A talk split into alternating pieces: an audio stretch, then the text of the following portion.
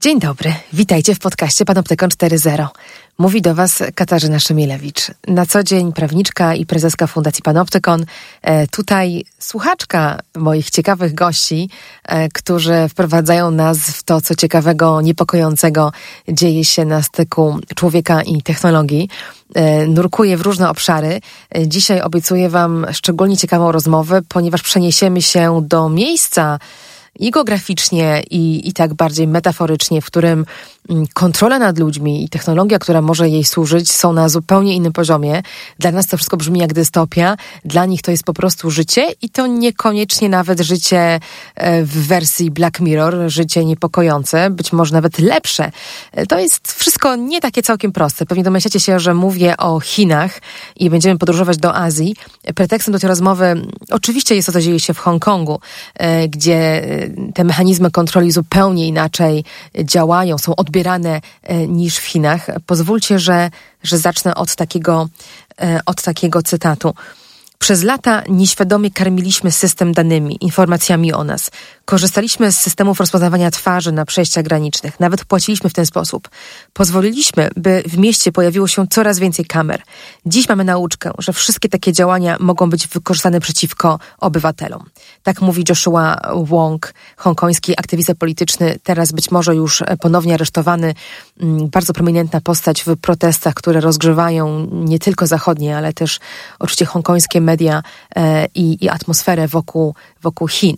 Ale Hongkong to nie Chiny. W Chinach percepcja tych zjawisk jest zupełnie inna. Jaka jest, o tym ja porozmawiam z gościem, który ten temat zna i rozumie od lat. Technologie i człowiek. Człowiek i technologie. Gdzie na tym styku czekają na nas zagrożenia? Jak korzystać z technologii, by na nich skorzystać, jak kontrolować, kto gromadzi o nas informacje i do czego ich używa. Z ekspertami i praktykami rozmawia Katarzyna Szymielewicz. Panoptykon 4.0 Podcast to KFM.pl i Fundacji Panoptykon. Ze mną w studiu, w Krakowie, nie w Warszawie, ale ze mną dr Katarzyna Sarek, sinolożka, tłumaczka, popularyzatorka, trudne słowo e, dla mnie, wiedzy o Chinach.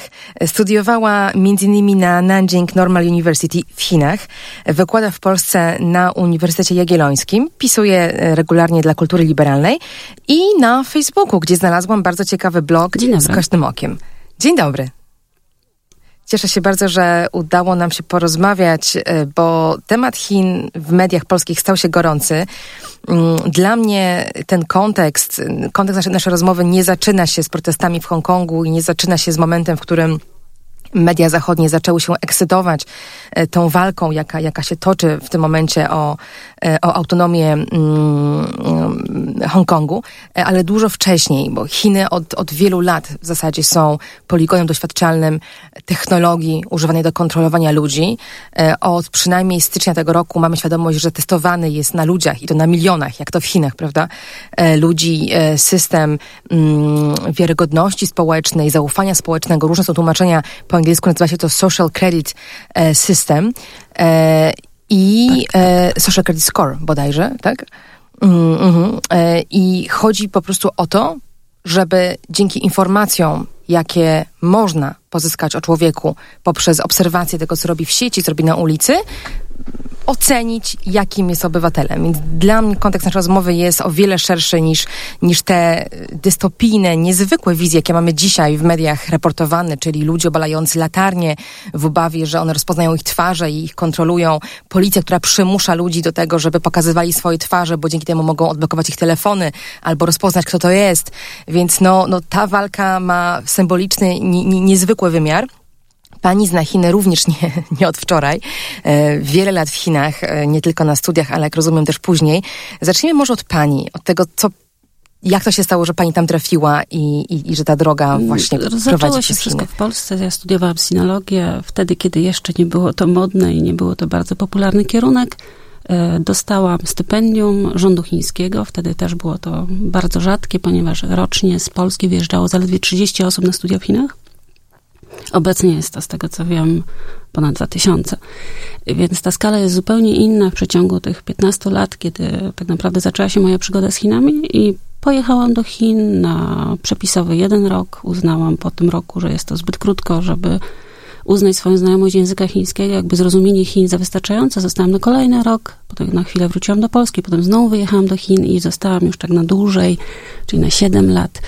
I po prawie pełnych 10 latach wróciłam do Polski, zaczęłam studia doktoranckie, zrobiłam doktorat, zostałam zatrudniona na Uniwersytecie Jagiellońskim i jestem od 5 lat wykładowczynią na Uniwersytecie Jagiellońskim i e, w Zakładzie Japonistyki i Sinologii, gdzie uczę studentów literatury, też e, trochę kultury Chin, języka klasycznego i takich rzeczy związanych bardziej z kulturą niż z czystym językiem. Ale wraca Pani jeszcze, ma Pani możliwość jeszcze wracać do tego e, miejsca, Staram czy już raczej jest relacja na odległość? jeździć do Chin e, i na Tajwan, no ale już jakby moje stałe takie miejsce pobytu to, to jest Polska i Chiny, to już w tym momencie są takie wyjazdy badawcze czy wyjazdy wakacyjne. Mhm. E, przeglądając wasz blog na, na Facebooku, zostałam zaintrygowana e, takim, e, takim zdaniem, które piszecie, że nie zawsze wydarzenia z czołówek gazet są najważniejsze. No dzisiaj w czołówkach gazet jest Hongkong, ale co, co jest ważne? Co musi wiedzieć? Czy w ogóle jest jakaś taka bazowa wiedza, czy rozumienie, które musi posiadać Europejczyk, żeby, żeby zrozumieć, Myślę, co się dzieje w Chinach? opieranie się na wiadomościach z gazet, zwłaszcza polskich gazet, które no z przykrością muszę powiedzieć, generalnie powielają jedynie materiały anglojęzyczne, ponieważ w Polsce, y, polskich reporterów w Chinach praktycznie nie ma. I są to zawsze informacje z drugiej ręki. Czasem pojawiają się w niektórych gazetach entuzjastyczne artykuły jakiegoś reportera czy dziennikarza, który pojechał na dwa tygodnie na wycieczkę do Chin i potem pisze, co widział, jak jest zachwycony tymi wieżowcami, autostradami. No właśnie, bez tej perspektywy, którą, którą musi mieć człowiek w literaturze, w kulturze, tak, prawda, w rozumieniu, kto do niego i o czym mówi. Się, że jeśli chodzi o taką wiedzę popularną dostarczaną przez polskie media, można wyrobić sobie taki bardzo przerażający obraz Chin, że jest to państwo wyjątkowo despotyczne, autok, e, panuje tam autokracja, są uciśniane mniejszości narodowe, są tłumione wszystkie takie oddolne procesy ludzi, nie ma żadnej demokratyzacji. Co z jednej strony jest prawdą, ale to nie jest jakby jedyna prawda o Chinach i tego, co w Chinach się dzieje, jak te Chiny się strasznie zmieniają. I sama jakby tak mając mhm. perspektywę dłuższą, pierwszy raz w Chinach byłam w 2002 roku, i momentami sama jestem zaskoczona, jak szybko i jak głęboko zmieniły się realia życia w Chinach, jak zmienili się ludzie, jak zmieniło się społeczeństwo chińskie. I nie tylko w pewnych aspektach można uznać, że jest to zmiana na gorsze, w innych zmiana na lepsze, ale te Chiny naprawdę bardzo ciężko jest jakby ocenić i też bardzo ciężko jest wyzbyć się takiego naszego no, wyższościowego spojrzenia, że my z Zachodu wiemy lepiej, a Chińczycy tutaj e, tu niby próbują za nami nadążyć, ale tak właściwie im to nie wychodzi, a Chińczycy tak naprawdę już nie chcą nadążyć za Zachodem. Oni już są na etapie jakby wymyślenia własnej drogi rozwoju, własnych potrzeb i tego, jak chcą, żeby wyglądał ich kraj i społeczeństwo. I to nie przystaje do naszych wyobrażeń, do tego, jak powinny się zmieniać Chiny i że po Tiananmen, prawda, że tutaj będziemy nawiązywać kontakty handlowe, będziemy współpracować z Chinami i roz, wraz z rozwojem kapitalizmu Chiny będą stawały się coraz bardziej demokratyczne i pewnego dnia będą tak samo fajne jak my. To poszło w zupełnie inną stronę. Czy no właśnie, czy, czy, czy, czy możemy w jakiś sposób opowiedzieć jako ważny kontekst do naszej rozmowy, jaki ma być, czy jaki już jest ten model chiński? Czy, czy oddaje go y, połączenie kapitalizmu z y, interwencją i kontrolą państwa? Czyli taki nie, nie do końca rynkowy, ale jednak kapitalizm? To czy to jest ten model, czy jakoś jeszcze pani, pani by go nazwała? Ustrój, który w tym momencie w Chinach jakby obowiązuje rządzie. Nie jest to na pewno socjalizm, nie jest to też kapitalizm. Niektórzy to nazywają kapitalizmem państwowym że jest to kapitalizm, ale w pewnym ograniczonym zakresie, a, jak, a najważniejsze dziedziny gospodarki to wciąż są olbrzymie molochy państwowe. Nawet jeśli są olbrzymie firmy prywatne, jak na przykład wiem, Alibaba czy Tencent, ich właściciele, którzy de facto są właścicielami tych firm, tak naprawdę muszą reagować pozytywnie na żądania władz i działać tak, jak władze sobie zażyczą, bo inaczej tego biznesu nie byliby w stanie prowadzić. Mhm.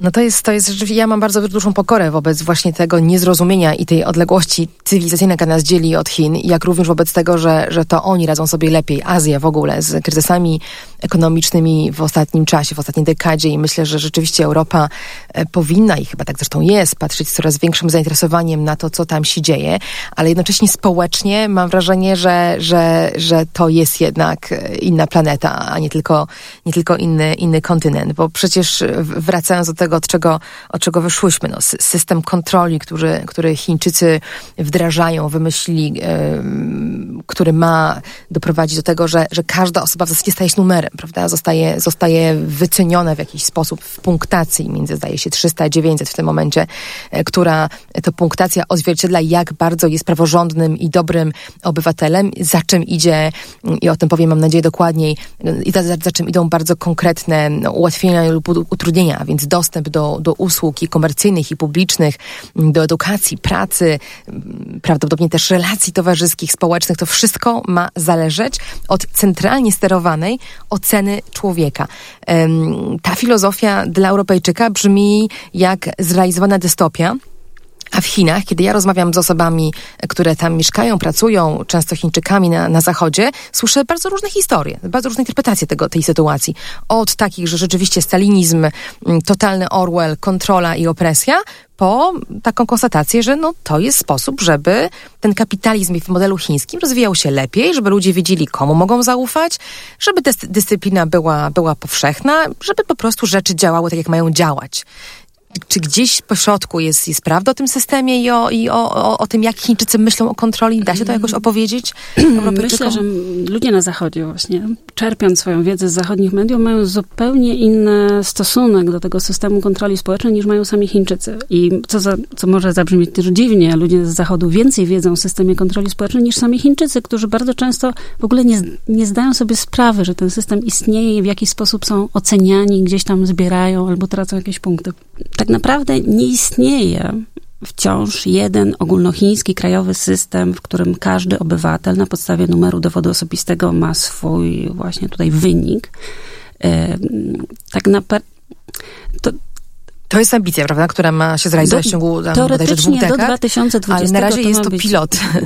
Też nie wiem do końca, czy to ma być rozpoczęcie wdrażania w całych Chinach, czy to ma być zakończenie, bo jeśli chodzi o działalność administracji chińskiej, władz chińskich, one bardzo często są takim dosyć głębokim cieniu i nie do końca wiadomo, jakie są plany, jakie będą wdrażane, wdrażane zasady i regulacje, ale obecnie to naprawdę nie wygląda tak, jak piszą amerykańskie gazety i też trzeba pamiętać, że w, obecnie, kiedy toczy się wojna handlowa pomiędzy Chinami a Stanami Zjednoczonymi, amerykańskie gazety stają się coraz bardziej stronnicze i przedstawiają Chiny no może nie, ty, nie nawet nie do końca, jakby kłamiąc i przyjaskrawiając, tylko pokazując te aspekty, które najbardziej pasują do wizerunku Chin, jako takiego złowrotkiego państwa, które tutaj czyha na wolności całego świata i to jest właśnie ten Black Mirror, który nas wszystkich pochłonie. To jest nasza straszna dystopijna przyszłość, która też nas czeka, jeśli nie będziemy kontrolować naszych rządów i tego, co dzieje się z naszymi danymi osobowymi, z naszym wizerunkiem, z naszymi nie wiem, liniami papilarnymi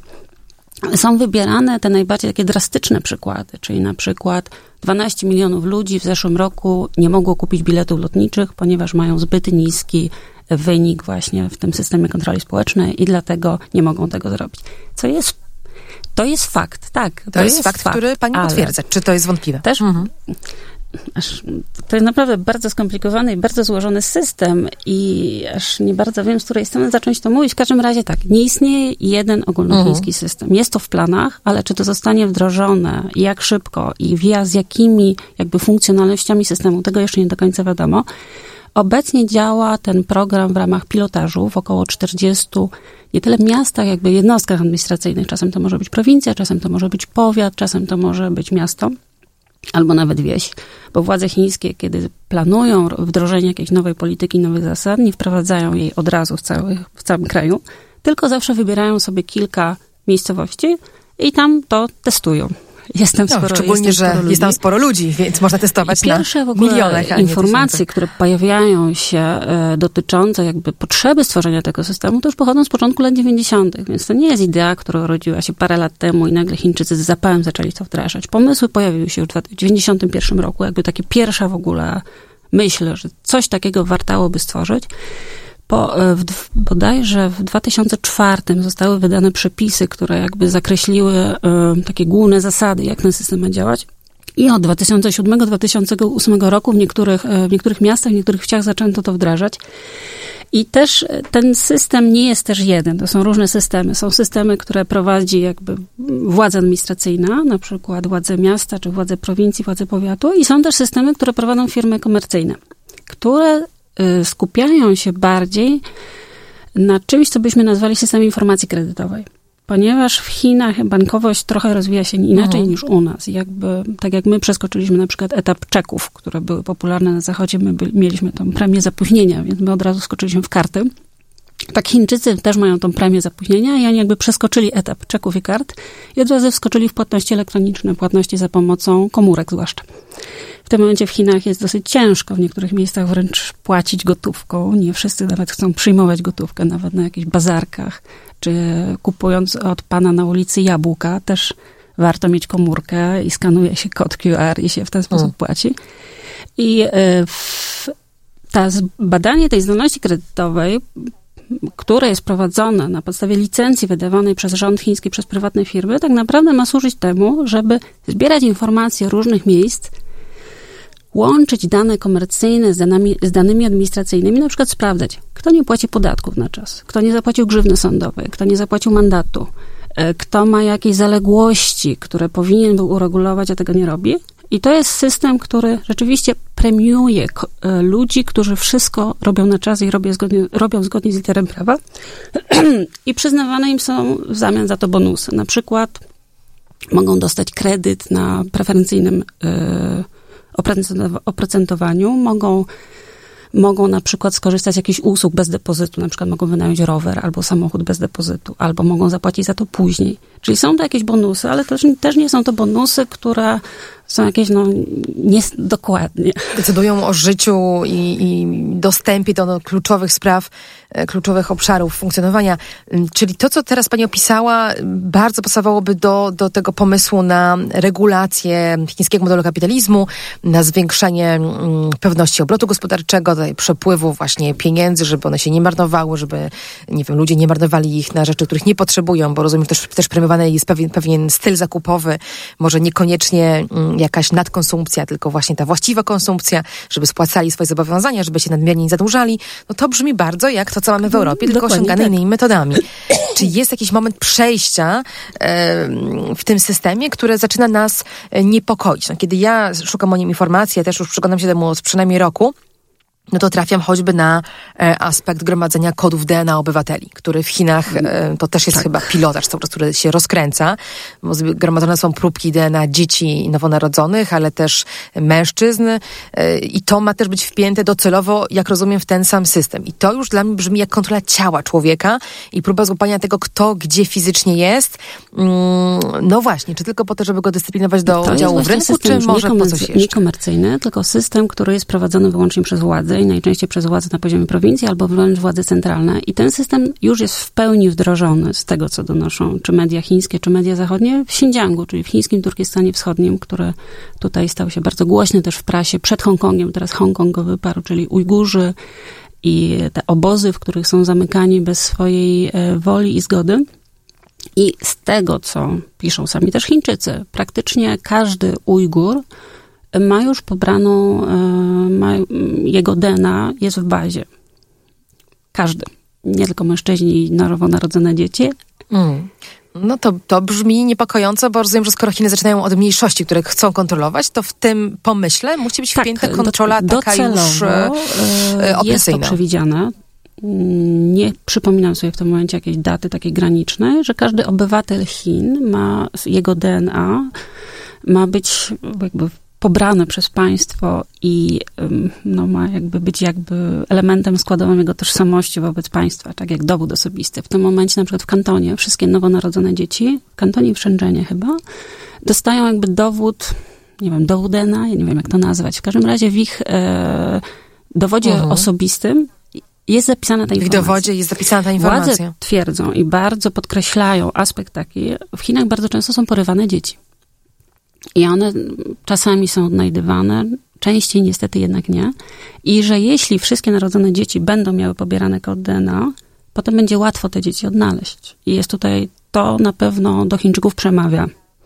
Tak, jest duża Jest marchewka dla obywateli. dla obywateli, e, po której może kiedyś przyjść jakiś, jakiś kij.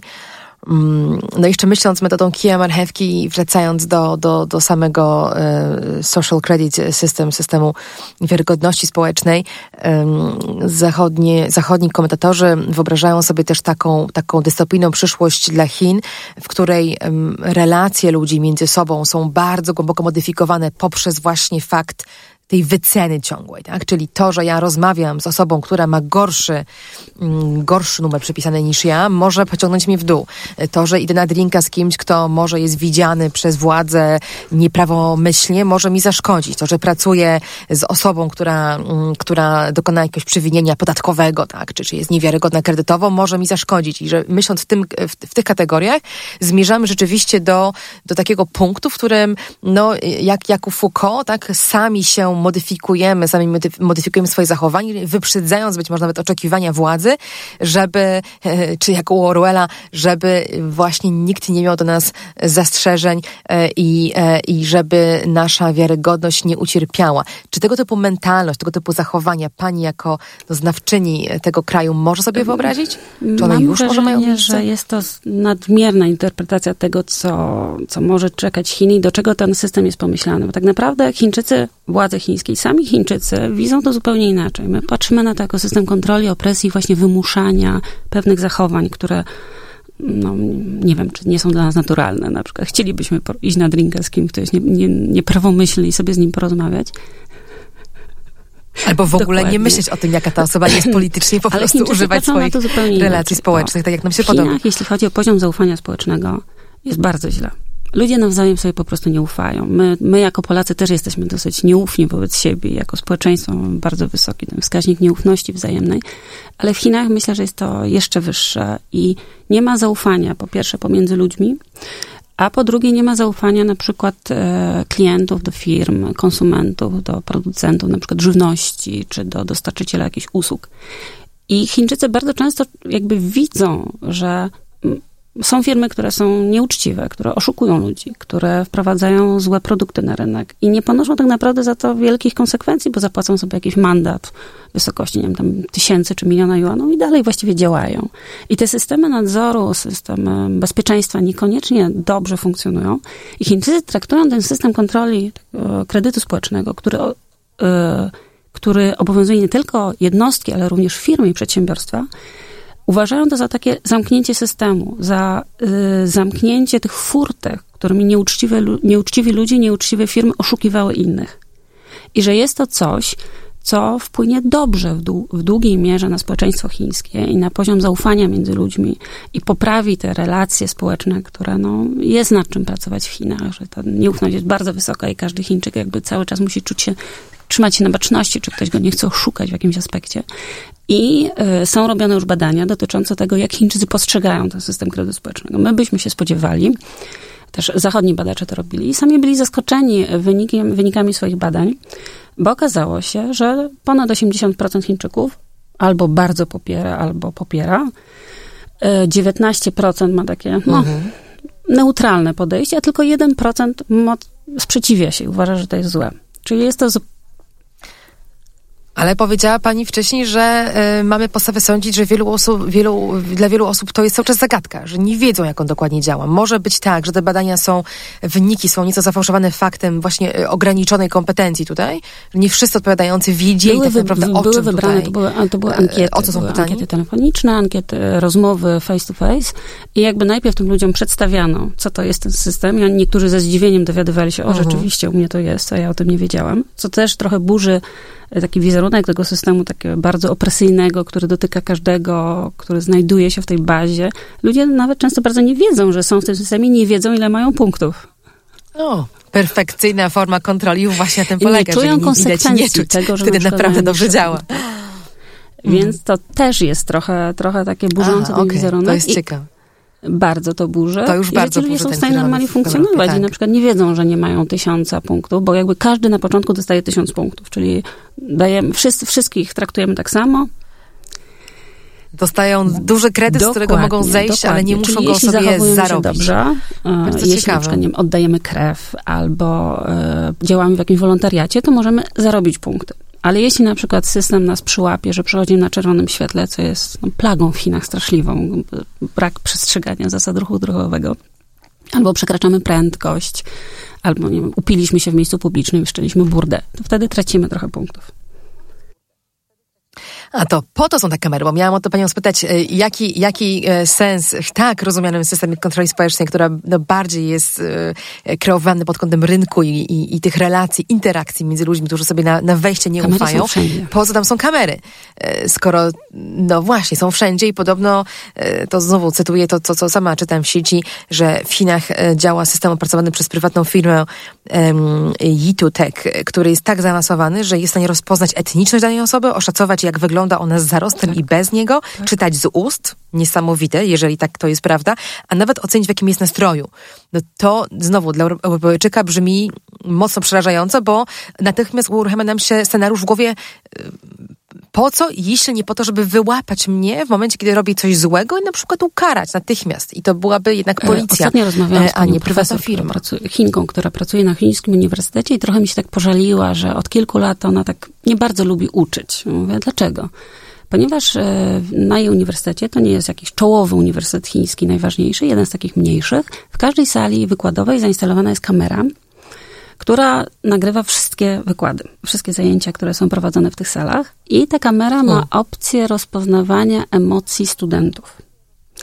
Czyli na przykład ona uważa, że w tym momencie jakby okay. jej ciężar jako wykładowczyni jest o wiele większy, bo po pierwsze jest jakby cały czas nagrywana i nie może sobie, nie wiem, pozwolić na jakiś dowcip, czy na jakiś żart, czy na jakieś rozluźnienie atmosfery, bo powiedziała mi, że no to by nie pasowało, na to by nie pasowało osoba, która cały czas przegląda, to, znaczy to jest niemożliwe, żeby ktoś siedział i oglądał non-stop wszystkie, wszystkie nagrania, ale jest osoba, mhm, która na przykład losuje. Dokładnie, która wyłapuje Wystarczy algorytm, słowa. który y, ma ustawione, żeby wykrywać tak, śmiech i że najgo- Dla niej najgorsze jest to, że są badane emocje studentów. Czyli jeśli na przykład studenci śpią albo są znudzeni, no to wtedy ona jest wzywana na rozmowę dyscyplinującą, że ma zajęcia prowadzić ciekawiej. Mhm i lepiej, bo studenci śpią na przykład w ostatnich ławkach i tych na przykład na osta- w ostatnim tygodniu 10% studentów spało i to jest niedopuszczalne. No dobrze, no to wszystko, cały, cały czas e, nasza rozmowa e, zmierza w kierunku tego, że, że Chiny wymyślają po prostu lepszą wersję człowieka i to w każdej roli, tak? Od nauczyciela po przechodzenie na ulicy. To, to nie musi brzmieć e, dystopijnie i strasznie, no ale ja jednak będę się tutaj, e, będę badać te okolice dy, dy, dystopijne, zbliżając się do polityki, czyli tego, co chyba e, no, sprowokowało też naszą rozmowę w tym właśnie momencie. E, zbliżamy się powoli też w stronę Hongkongu.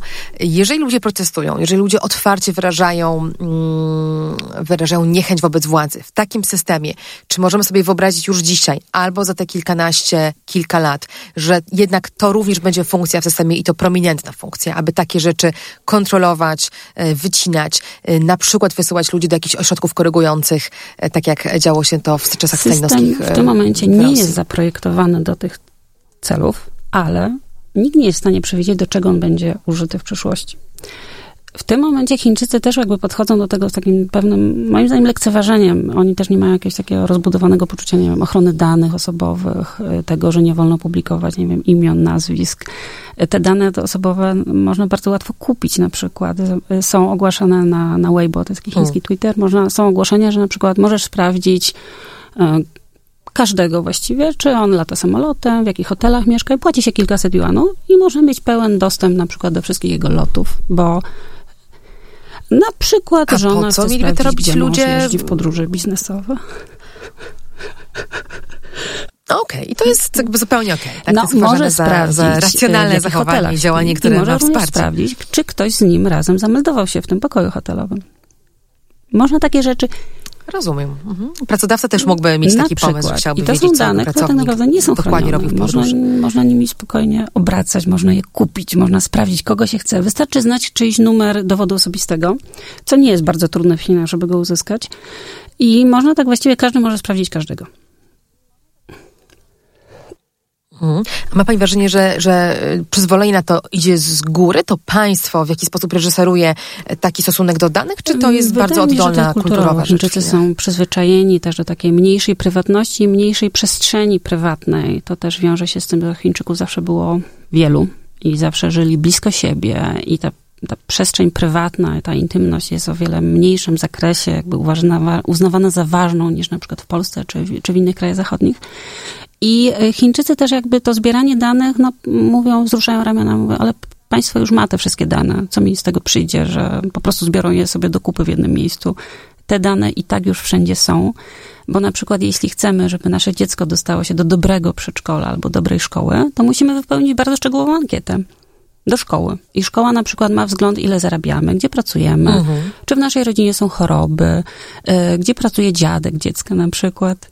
Tak było dużo wcześniej. I, tak I to jest po prostu jakby bo to też jest element systemu tego wszystkiego. E, scoringu. Y, ucyfrowienie. Te dane gdzieś zawsze krążyły i Chińczycy też nie mają takiego lęku, że udostępnię gdzieś moje dane, ktoś z nimi coś zrobi.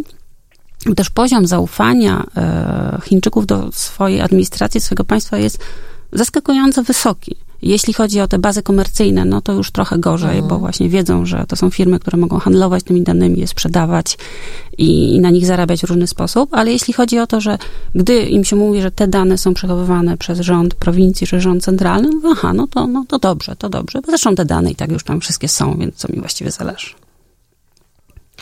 Mhm. Czyli, czyli wręcz, skoro i tak tak wiele zależy od, y, od, od mojej, no de facto oceny, tak, od tego, jak inni mnie oceniają i co mnie wiedzą, to można sobie, sobie wyobrazić, że taki system centralny, dobrze zrobiony, daje mi lepszą gwarancję um, kontroli nad tym i tego, że będę oceniona prawidłowo, a no nie na przykład na podstawie plotki niekoniecznie, czy, niekoniecznie, bo to nie jest tak, błędu. że to oceniają nas algorytmy, sztuczna inteligencja, która zbiera miliony danych i wypluwa tutaj, nie wiem, wynik 944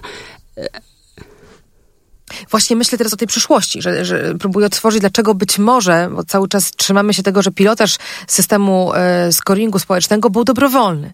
I, I to mnie intryguje. Na jakiej zasadzie ludzie dobrowolnie weszli w taki eksperyment. I teraz dzięki naszej rozmowie zaczynam widzieć korzyści, które mogły im się wydawać, że właśnie w, w miejsce takiej rozproszonej, niepewnej oceny pojawia się coś czystego, y, dobrze kontrolowanego i to tak, przez państwo. Tak, Czy to zdecydowanie tak, bo jeśli ten system na przykład, y, to w niektórych, na przykład jest takie miasto w Shandongu, Zhongcheng, które jest jednym z takich pilotażowych miast Ojej, pani to umie wymówić. Które jest jednym z takich pilotowych miast, gdzie to działa od, jakiegoś czasu. I tam na przykład y, w miejsce, w budynkach administracji publicznej, czy nawet na jakichś tak wielkich tych cyfrowych billboardach na zewnątrz, są wyświetlane twarze, dane osób, które mają na przykład najlepsze wyniki. Że to wow. są super, super fajni obywatele, wow. prawda? Oni nigdy nie przechodzą na czerwonym i oddają krew i to są fajni ludzie, patrzcie po... I to jest korzyść. To jest korzyść. to jest korzyść. To jest korzyść. Są również, bo są listy czerwone, to są te listy chwały i listy czarne, czyli na przykład ktoś nie ma, ktoś nie płaci na przykład, nie wiem, podatków. Mógłby, bo ma pieniądze, ale, ale nie ma. I na przykład też są takie funkcje, e, jest aplikacja, która też jest na zachodzie popularna, TikTok, która jest chińska i ona na przykład uruchomiła też taką usługę w niektórych miejscach, że pomiędzy klipami, które są nadawane, są takie mm, jakby, nie wiem jak to nazwać, migawki, reklamy, są zdjęcia osób, które właśnie są takimi delikwentami z czarnej listy i na przykład jest wyświetlone zdjęcie, imię, nazwisko, dane jakieś tam osobowe, podstawowe, gdzie on mieszka y, i jaką kwotę jest winien na przykład państwu i wow. jest, jest wycena. Że jeśli zgłosisz tego człowieka, wiesz, gdzie on przebywa, no to dostaniesz na przykład 5% jego należności. 5% okay. tej kwoty, którą, którą on jest winien na przykład państwu.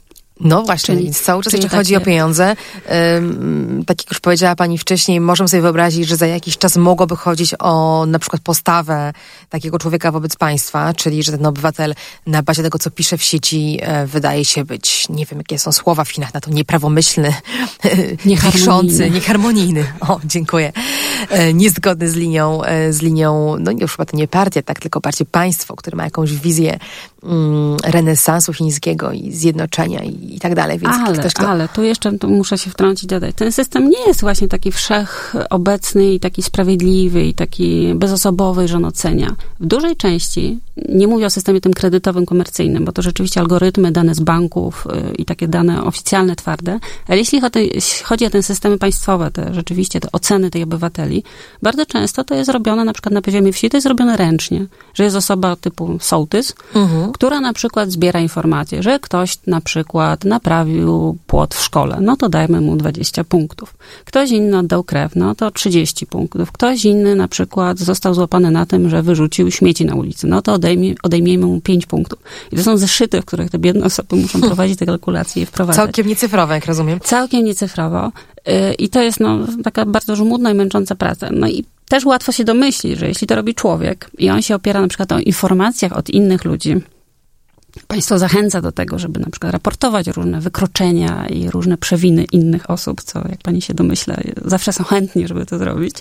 No to mnie chyba najbardziej przeraża, szczerze mówiąc, relacje ludzi, że to będzie podkręcało to wzajemne donosicielstwo. I, I Chińczycy też sami wiedzą, po pierwsze, że często są to rzeczy, które no, są obrabiane przez ludzi, a ludzie często są słabym elementem tego są typu zawisni, systemu. To mają po pierwsze, swoje relacje, zawisni swoje sąsiedzi na przykład, prawda? Mhm ale są też opcje, które jakby moim zdaniem jakby unieważniają cały ten system i tego, że rzeczywiście można temu zaufać komuś, kto ma wysoki, wysoką punktację w tym systemie kontroli Bo można to kupić.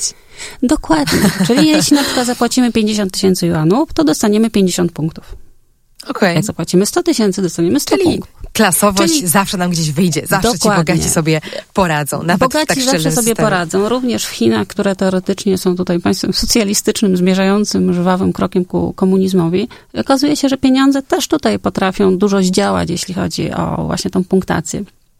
I z jednej strony Chińczycy, no tak, lepiej mieć dużo punktów niż mało, ale z drugiej strony nie, przesad, nie przesadzajmy, bo, bo te punkty można sobie kupić, można je załatwić, można mieć znajomego, który w tym urzędzie na przykład pracuje i on no, te punkty podkręci, albo na przykład nie zauważy jakiegoś donosu, albo jakiejś informacji, która wpłynęłaby na obniżenie naszego rankingu. Mhm, to to tam rzeczywiście brzmi jak po prostu przeniesienie tego, co się działo w społeczeństwie chińskim i co było zawsze ważną elementem budowania tego zaufania, którego, którego brakuje, tej wiarygodności na e, sferę cyfrową e, z takim takim założeniem, że częściowo to będzie bardziej adekwatne, częściowo będzie bardziej realne yy, i, i, może bardziej rozproszone, tak? Nie, właśnie nie będzie zależało od sołtysa, który mnie ocenia, tylko od większej liczby ludzi, którzy wystawią mi jakieś oceny, więc będę mogła się wyrwać na przykład z, z potrzasku, jakim jest dla mnie zła relacja z tym, że sołtysem, czy tam księdzem, czy kto tam lokalnie ma władzę.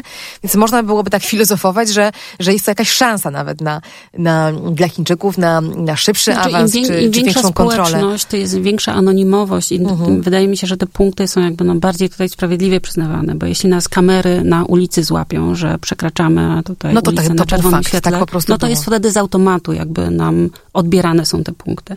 Ale jeśli na przykład sołtys z mojej wsi wie, że ktoś mu powiedział, że ta i ta to zawsze przechodzi na czerwonym, no to już wygląda trochę inaczej. Mhm, jasne. No dobrze, no ale przejdźmy w takim razie do, do, do pretekstu naszej rozmowy w tym, a nie innym momencie, czyli tego, co dzieje się w, w Hongkongu, gdzie mm, znowu z obserwacji kogoś, kto jest zupełnie na zewnątrz, dlatego cieszę się, że rozmawiam właśnie z panią, która, która ma tę perspektywę inną, e, to wygląda jednak bardzo klasycznie. Czyli ludzie, którzy chcą autonomii, nie chcą być wpięci w ten system, bronią się przed nim. E, nie mówię oczywiście teraz o systemie scoringu, bo tam on w Hongkongu nie, nie, nie, nie działa i to mam nadzieję już jest dla, mm. dla wszystkich tutaj e, słuchających nas jasne, ale system kontroli rozproszonej. Kamery, biometria, mm, DNA, internet kontrolowany, to wszystko w Hongkongu też już, już, już, już mamy i tam ludzie próbują niszczyć te systemy, wypinać się z nich, używają telegrama, używają aplikacji, które nie są pod, podpięte pod system kontroli, po to, żeby móc się klasycznie organizować i protestować. Więc to jest jakiś zupełnie inny świat, więc próbuję to połączyć. Co, co to jest ten Hongkong? To Chiny, nie Chiny, to jest inny kontynent? No teoretycznie Inna planeta? jeden kraj, dwa systemy, że to też jest taki Hongkong, no, to Chiny i nie Chiny, bo między Chinami a Hongkongiem jest granica, która na przykład jest zamykana w nocy. W nocy się nie przechodzi. W nocy się nie przechodzi. Przechodzi się od 6 rano do 23. I e, Chińczycy też nie mogą tak sobie swobodnie podróżować do Hongkongu, też muszą mieć taką, taki specjalny dokument podróżny, który ich do tego upoważnia. I to są Chiny i to nie są Chiny. To jest miasto, które no, etnicznie, to są Chińczycy oczywiście, jest niewielki, e, niewielki procent ludzi, nie wiem, rasy, rasy kaukaskiej, rasy białej, też trochę ludzi z Azji Południowo-Wschodniej, no ale przeważająca ludno, przeważający etnos to są Chińczycy. Tylko, no jednak to 100 lat tej kolonii, kolonii brytyjskiej sprawiło, że no jednak mentalność tam jest zupełnie inna i też programy szkolne. Edukacja jest zupełnie inna. I tak jak w Chinach obecnie, coś co mnie osobiście przeraża, y, tam ten nacjonalizm, patriotyzm jest rozdęty do takich niesamowitych rozmiarów, że Chińczycy w tym momencie nawet y, nie chcą dyskutować, rozmawiać na temat jakichś niedociągnięć, które funkcjonują w Chinach. Wszystko odbierają bardzo, bardzo osobiście i bardzo mocno jako atak, jako atak Zachodu, który tutaj Chin nie rozumie i Chiny zawsze przedstawia w złym świetle i oni mają obowiązek bronić swojej ojczyzny. Nawet studenci chińscy, którzy przyjeżdżają do Polski studiować język polski, oni mówią wprost, że proszę mi tutaj nie mówić złych rzeczy o moim kraju, bo to jest moja ojczyzna i ja mam obowiązek jej bronić. Mhm. I tutaj jakby nawet nie da się rozpocząć takiej dyskusji typu przekonaj mnie, albo ja spróbuję przekonać ciebie, że to, co się dzieje w Chinach, niekoniecznie jest stuprocentowo dobre. Oni są zamknięci na, na rozmowę. I te ostatnie no, 30 lat, kiedy Chiny tak spektakularnie, mocno i szybko weszły na arenę światową i stały się mocarstwem, które w tym momencie no, kwestionuje um, tą dominację amerykańską, która nastała po zimnej wojnie. I, I to powoduje, że Chińczycy no, ten nacjonalizm chiński e, bardzo źle znosi to, co się teraz dzieje w Hongkongu. I Chińczycy podchodzą, na, na początkowo do, podchodzili do protestów w Hongkongu z taką dużą obojętnością właściwie, coś tam mi się w głowach poprzewracało i tak mają lepiej od nas, a jeszcze się czegoś domagają. A teraz już po, e, w Chinach jest tak napompowana atmosfera takiej wrogości, że gdyby rząd chiński dał tylko sygnał i pozwolił, mhm. to od razu nie wiem, 10 milionów ochotników chińskich by na ten Hongkong ruszyły, go zdeptało jak, jak tutaj oni mają odwagę i czelność tutaj kwestionować, kwestionować władzę Chin i to wszystko tak naprawdę, to co się w Hongkongu dzieje i to, że ludzie w Hongkongu tak strasznie demonstrują, no to nie wzięło się w tym roku i to nie wzięło się w zeszłym roku. To trwa od właściwie od 97 roku, kiedy mhm. Hongkong wrócił do Chin. I tak jak obiecano Hongkończykom, że przez do 2047 jakby nic się nie zmieni, no okazało się, że Chiny tak naprawdę metodą takich bardzo małych posunięć, drobnych kroków, jakby im tą autonomię i te prawa, które mają powoli zmniejszają, odbierają i to się dzieje nie w jakiś taki bardzo spektakularny, głośny sposób, tylko właśnie takimi małymi kroczkami. Mhm. I tak jak, jak ta symboliczna umowa o ekstradycji, prawda, która, która wywołała tegoroczne protesty, I tak naprawdę z którą ludzie mogą trafić do Chin pod sąd. Dokładnie. Mhm. I to nie dotyczy tylko mieszkańców Hongkongu, ale na przykład każdego, na przykład, każdego człowieka na świecie, który na przykład przesiada się w Hongkongu, zmienia samolot, a lotnisko Hongkongu jest jednym z największych hubów e, I na świecie. skaner wyszuka mu jakiś nielegalny towar w walizce na przykład. Nie, nawet nie tylko to. Na przykład to jest osoba, jakiś dziennikarz, który pisze nieprzychylne teksty o, okay. w Chinach, bo, bo tam na przykład jest taki paragraf, że ktoś, kto szkaluje Chiny i je mhm. oczernia. I okay. za to można, według, gdyby to prawo zostało wprowadzone, wtedy władze mają prawo, i to jest legalnie, na przykład wyjąć kogoś z lotniska, jakiegoś Amerykanina, czy Kanadyjczyka, czy kogo, kogokolwiek i zawieźć go do Chin. No tak, przykładów tam... osób, które piszą e, nieprawomyślnie, które są karane, nie brakuje. Chińczyków nie brakuje. na razie tylko, ale rozumiem, że to mogłoby przejść na, na inne narodowości. E, w takim razie skąd w ogóle pomysł, żeby to łączyć? To jest forma opresji? Hongkong realnie nie miał wyjścia i musiał w tę umowę, którą teraz Chiny naruszają, wejść? Czy mógł powiedzieć wtedy e, w 1997 roku, że dziękujemy wam, my jesteśmy tutaj bliżej Australii albo bliżej Stanów? No nie bardzo miał wyjście, ponieważ jak Hongkong prawnie należał do Wielkiej Brytanii i właściwie Wielka Brytania wyspy nie musiała, czy znaczy wyspy Hongkong nie musiała oddawać, ale wyspa Hongkong to jest niewielka część Hongkongu i jest taka część kontynentalna, nowe terytoria, które zostały wydzierżawione od Chin na stole. Uh mhm. -huh. Rozumiem. I kończyła się dzierżawa. Znowu I wracamy do rynku. Jednak to reguluje I, rynek. I tam było, oczywiście były to wieloletnie dyskusje i rozważania, jak to zrobić. Czy może jednak wszystkich spróbować na tą wyspę i te okoliczne wysepki, no ale po prostu za dużo ludzi, oni by się po prostu nie zmieścili. I, i już wcześniej gospodarczo, pod wieloma względami Hongkong się od Chin uzależnił, na przykład woda, która jest w Hongkongu pitna w większości pochodzi z Chin kontynentalnych, dostawy żywności również są z Chin kontynentalnych. I to połączenie tych nowych terytoriów z Chinami, bez nowych terytoriów Hongkong nie byłby w stanie sam funkcjonować. Więc tak naprawdę Wielka Brytania musiała oddać te nowe terytorium. No i przy okazji, no, sama wyspa nie była w stanie funkcjonować, więc wyspa jakby została oddana tak przy okazji i no, to jest kwestia respektowania praw międzynarodowych, które były zawarte 100 lat temu. Dzierżawa się skończyła, proszę nam tutaj hmm. oddać, co jest nasze. Hmm. I dlatego Hongkong wrócił. I Wielka Brytania w tym momencie trochę tak zostawiła Hongkończyków y, na pastwę losu i na łaskę Chińczyków, bo były podpisane umowy międzynarodowe, które miały gwarantować to, że prawa obywatelskie, prawa polityczne Hongkończyków nie będą naruszone. I gdy Chiny krok po kroku te prawa naruszały. Wielka Brytania co najwyżej jakiś wygłosiła protest ustami rzecznika. I to właściwie wszystko. I też na przykład mnóstwo ludzi przed prze, przekazaniem Hongkongu do Chin starało się uciec z Hongkongu. Mm, bardzo dużo Hongkończyków przeprowadziło się do Kanady, do Stanów Zjednoczonych, Wielkiej Brytanii, no ale to nie jest takie proste. I to nie każdy może zrobić, migrować.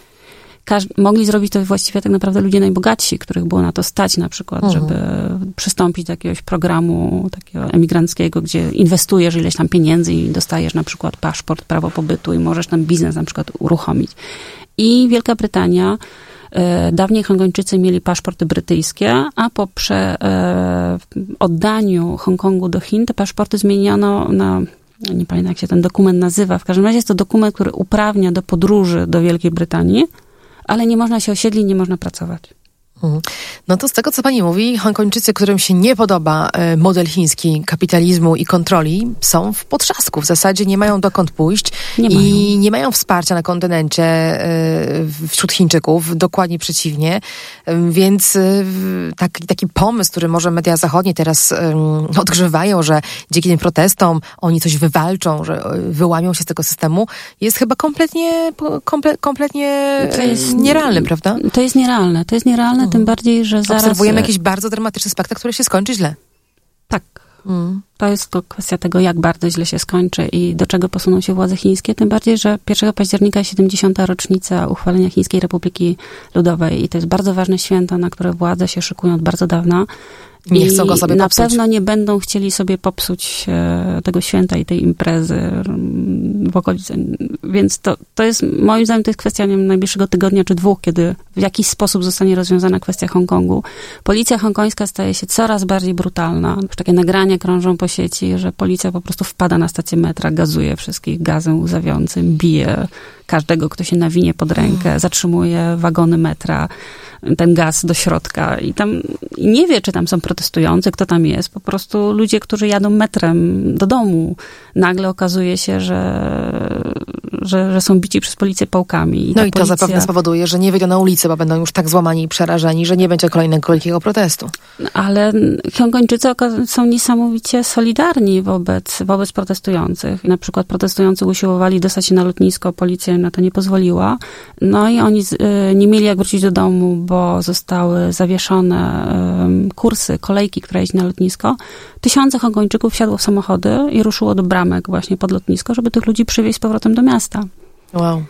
Więc Piękne. na przykład od kilku dni policja e, używa armatek wodnych z taką kolorową wodą, która ma barwić ubrania ubrania protestujących po to, żeby policja mogła ich potem identyfikować, że to są ci, którzy brali udział w protestach, więc ludzie przynoszą na stację metro ubrania i je zostawiają, żeby ci ludzie mogli się przebrać i żeby policja nie mogła ich zidentyfikować. Więc solidarność wśród Hongkończyków Jak zupełnie inny kraj, prawda? W kontekście tego, o czym tak. mówiliśmy w Chinach, gdzie zaufanie jest niskie i trzeba je podkręcać no, metodami państwowymi w zasadzie, kontrolowanymi przez państwo. E, tutaj kompletnie inny obraz. No przykro mi bardzo, że, że, że Hongkong w takim razie nie ma, nie ma ucieczki, nie ma wyjścia, żeby oddzielić się no, i żyć wedle własnych reguł. No nie ma, nie ma, nie ma takiej opcji, bo tak naprawdę to jest część Chin i rząd chiński nigdy nie dopuści do tego, żeby oni mogli głosować. Generalnie w Hongkongu są wybory, ale to nie są wybory takie demokratyczne, to wybory elektorów i też nie wszyscy mają prawo nawet do e, wybierania tych elektorów. To jest bardzo skomplikowany system, odziedziczony tak naprawdę po Brytyjczykach, którzy dbali o to, żeby ludność Hongkongu nie, miał, nie mogła sama sobie wybierać Jasne. własnych panów, tylko żeby, żeby demokracja była kontrolowana. Dokładnie, więc Chińczycy zostawili sobie wygodny dla nich system właśnie ten, ten e, wyborczy, który jest bardzo taki elitarny i powoduje to, że zwykli ludzie tak naprawdę nie są reprezentowani przez e, to ciała ustawodawcze Hongkongu. I Chińczycy, no, wzięli to, co z kolonializmu było im przydatne i potrzebne. Cały czas oczywiście bardzo tak e, mocno mówią, że ten kolonializm jest taki zły i kiedy pokaże się Chińczykom, że ale słuchajcie, to co wy robicie na przykład w Xinjiangu, w Tybecie czy w Hongkongu, to też jest kolonializm. No, to wtedy jest no, nieprawdopodobna obraza i, mhm. i odrzucenie w ogóle. Nie, kolonializm to tylko Zachód. Mhm. Chińczycy nie są kolonialistami. My po prostu łączymy chińskie ziemie w jedną wielką, kochającą się rodzinę. I, Hong, I Hongkong już mamy, to jeszcze tylko nam Tajwan został i wtedy nastanie tutaj taki pełen renesans które ma się wydarzyć macierzy. w 49 roku bodajże, tak? tak? Czyli nie zostało wiele czasu, 20 lat na taki projekt. To jest No i też jest kwestia, kwestia Tajwanu. Myślę, że to, że oni jeszcze nie wkroczyli w jakiś sposób zbrojnie do Hongkongu, tak naprawdę związane jest z tym, że zaraz na Tajwanie będą wybory. I Tajwańczycy, którzy dawniej no, podchodzili tak miesz, z mieszanymi uczuciami na temat tego, czy mają wracać do Chin, czy nie. No w tym momencie te nastroje się zmieniają bardzo na e, taką bardziej niepodległościową wersję. Mhm. No i to chyba jest jeden argument, który przynajmniej w mediach zachodnich pojawia się na, na, na korzyść Hongkończyków, że, że ten Tajwan, prawda, jest, jest, y, obserwuje sytuację i jeżeli Chiny zachowają się niezwykle brutalnie, tak jak pewnie miałyby ochotę z tego, co pani opisuje, no to będzie to mm, dla nich geopolitycznie w, w ich rejonie no, tak. duża przeszkoda. To będzie tutaj rozbicie tego, tego mm, swojego wizerunku PR-owego, który budują, że Chiny są pokojowym mocarstwem, pokojowo mm. wzrastają, że win-win, oczywiście zawsze, że Chiny nigdy nie prowadziły wojny zaczepnej, co jest oczywiście nieprawdą. Wystarczy spotkać Koreańczyków czy Wietnamczyków, którzy mają na ten temat zupełnie inne zdanie już wiem, 2000 lat temu Wietnamczycy byli podbijani przez Chińczyków.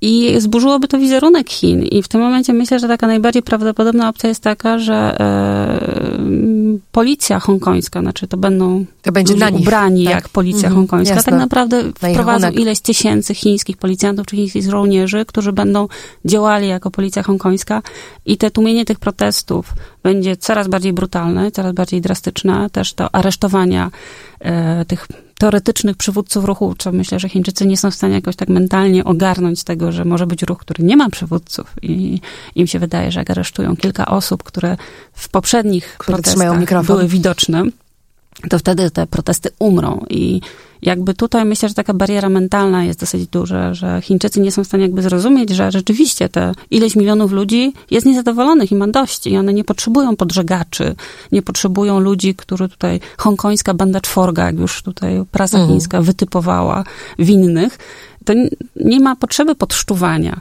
To, to po prostu jest w ludziach niezadowolenie i dla świadomości Chińczyków to się nie przebije. Jak można być niezadowolonym z tego, że stajecie się że jest tak dobrze. Chin, że jest tak dobrze. No cóż, no ja dzięki rozmowie z panią rozumiem coraz bardziej, jak to jest możliwe, że, że na tak, e, tak blisko siebie funkcjonują tak różne mentalności i że choćby właśnie ten temat kontroli e, dla mnie e, w tym podcaście kluczowy jest zupełnie inaczej interpretowany przez jedną grupę i drugą, więc dziękuję za ten kontekst. Będziemy musiały zmierzać do kropki, chociaż mogłabym tak słuchać jeszcze dużo dłużej tych historii, bo dla mnie jest to strasznie ciekawe i, i brakuje, rzeczywiście brakuje w polskich mediach takiego kontekstu, który pani wnosi, więc bardzo dziękuję, że udało nam się porozmawiać. E, rozmawiałam z dr Katarzyną Sarek, e, sinolożką, tłumaczką, popularyzator, popularyzator, popularyzatorką, co ja dzisiaj mam z tym słowem, wiedzy o Chinach. Dziękuję bardzo. Dziękuję bardzo. A my jesteśmy jeszcze przez e, moment w podcaście Panoptykon 4.0.